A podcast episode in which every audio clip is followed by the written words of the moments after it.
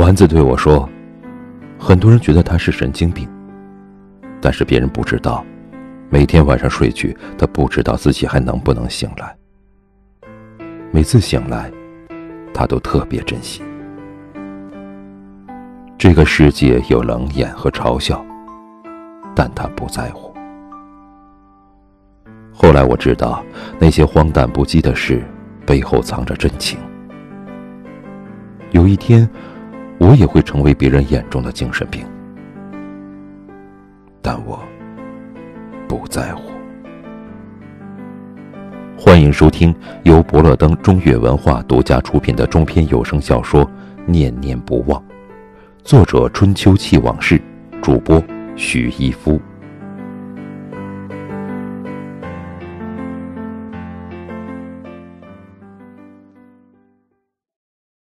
第九集。晚会当天，我和南梦溪还有她姐姐躲在后台，看着舞台上的旁人在表演节目。南梦溪有些担忧的问我：“不会出什么意外吧？”我信誓旦旦的说：“我办事你放心。”南梦溪愁眉不展，看来我的担心有道理。他的不信任深深刺痛了我，于是我开始唱：“你伤害了我。”嗨，南梦溪冲我瞪眼，闭嘴。我闭上嘴，哼唱着一笑而过，然后南梦溪的手就在我脖子上使劲的捏啊捏啊捏。我要是个面团的话，这时候肯定已经成包子了，十八个褶那种。我旁敲侧击的说：“傲慢与偏见有一句话说的特别好。”南梦溪明显没有耐心。我让你闭嘴！我决定开门见山。傲慢让别人无法来爱我，偏见让我无法爱别人。南梦溪一愣：“什么？”我解释说：“戏里的台词。”南梦溪大怒：“你找死！”其实是因为南梦溪笑起来真的很好看。丸子偷偷把我拉到一边。悄悄说：“我妹妹一直都是嘴硬。”我冷笑一声，心里想：“她嘴硬，还能有我骨头硬吗？”丸子接着说：“但我从来没见过她和别人斗嘴。”嗯，他这么一说，我好像知道了点什么，恨不得跪下抱着丸子的大腿说：“以后咱们就是一家人了。”丸子神秘的微笑，在我眼里就像天使一样。丸子欧巴，撒浪嘿哟！接着听见主持人在报幕，下一个节目是由王简同学带来的钢琴独奏《卡农》。成败在此一举了。一束灯光打在钢琴上。丸子坐在钢琴前面，深深的吸了一口气，然后按起琴键，一指禅，太牛逼了！他弹奏钢琴只用食指。丸子，我真的太小看你了。我震惊的问南梦溪：“这是弹钢琴吗？”南梦溪说：“白痴，我姐姐又不会弹。”我已经无语了，这样下去会被人打死的。南梦溪肆无忌惮地说：“那我就打死你。”我顿时一身冷汗。大姐，我很无辜的。南梦溪蛮不讲理，我不管。台下嘘声四起，看来大家慢慢从一直禅的震惊中回过神来了。就在这个时候，另一束灯光忽然打向门口，竹签戴着口罩和鸭舌帽。从外面走进来了，丸子依然在专注的施展一指禅绝技，钢琴中一个音符接一个音符的跳出来，完全不成曲调。我听见台下有人说：“这什么呀？以为拍电影吗？神经病啊！这俩人有病吧？赶紧滚！”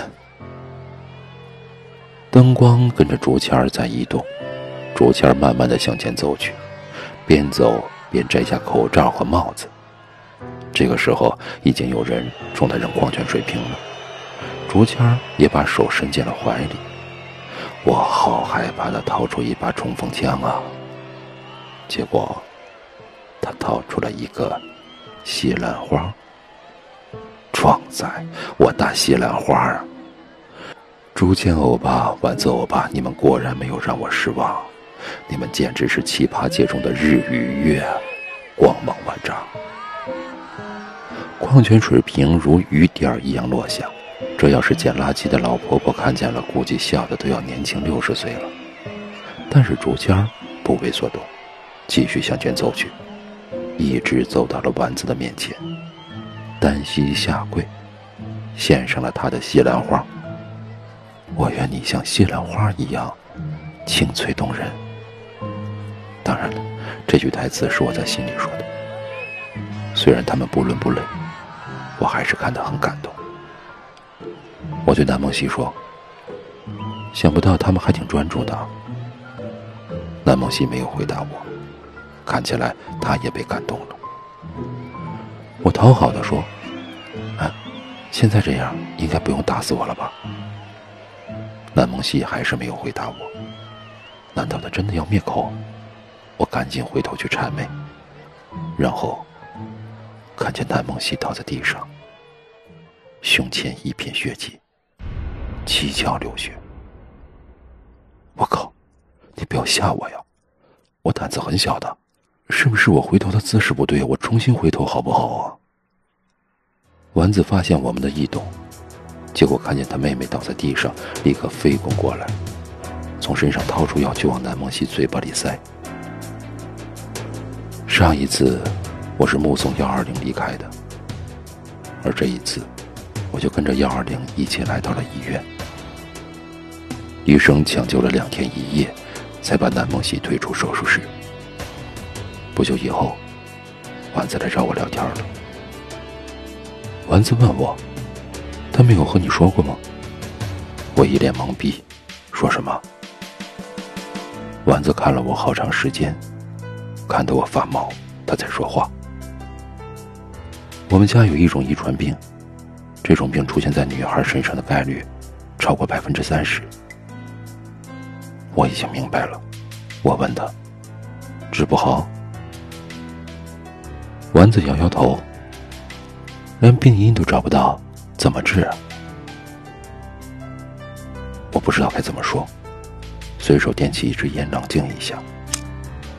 丸子继续说：“所谓的治疗，只是让我们苟延残喘罢了。”我想了想说：“活着总比死了好。”。”丸子很平静：“那是因为你不知道，生不如死多可怕。”我说。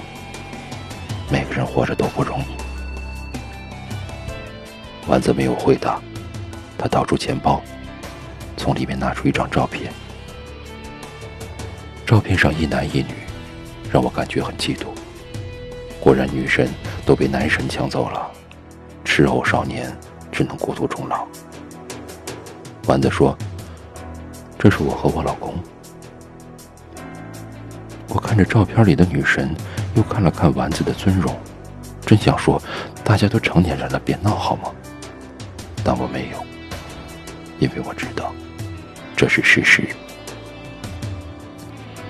丸子继续说：“这种病只能用激素来维持生命，所以我越来越胖。现在和猪一样，家里的钱早就花光了。我老公偷偷陪着我去买血，他是一个好男人。”所以我想和他离婚，可惜，他是一个好男人，无论我怎么折腾都不和我离婚。他的话锋一转，问我：“你喜欢我妹妹吧？”他的画风从荒诞走进现实，让我很不适应，简直无言以对。我只能勉强笑一下。丸子说。所以我才告诉你这些事情。很多人觉得我是神经病，可是他们不知道，每天晚上睡去，我不知道自己能不能醒来。每次醒来，我都特别珍惜。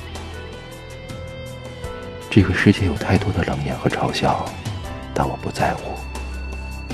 我连死都不在乎，怎么会在乎这些事情？可我在乎我老公，在乎我妹妹。我告诉你这些，是不想你追求她以后又离开她，这样对她的伤害更大。这个丸子居然怀疑我的人品，我把烟头掐灭，用脚来回蹭说：“你老公这种人虽然少，但也不是没有。”我感觉丸子在审视我，我又点起一支烟，问他：“他为什么不胖呢？”丸子说：“他拒绝激素治疗，他一直都在拒绝。他说他不怕死，只怕活得不精彩。”这一支烟，我一口抽掉了半支，看着烟头明亮，烟丝成灰。这一天。我知道了太多秘密，我好担心自己被杀人灭口啊！为什么他们会扮演奇丑无比又招人嘲笑的小丑？因为丸子得了不致命的绝症。为什么竹签那么瘦？因为他偷偷卖些筹钱之品。为什么丸子那么胖？因为他只能靠激素控制病情。为什么丸子坚持要离婚？因为丸子爱的深沉。为什么我会难过？因为南梦溪也有遗传病。很多年前，纳兰性德说：“我是人间惆怅客，知君为何泪纵横。”大概也就是这样吧。红尘匆匆数十载，几度惆怅，泪纵横。所以，南梦溪经常翘课。所以，南梦溪脸色苍白。所以，南梦溪知道，生命的终止符会画在哪里。那一天。在医院里，我像一条死鱼一样，盯着惨白的天花板，无助的像条咸鱼。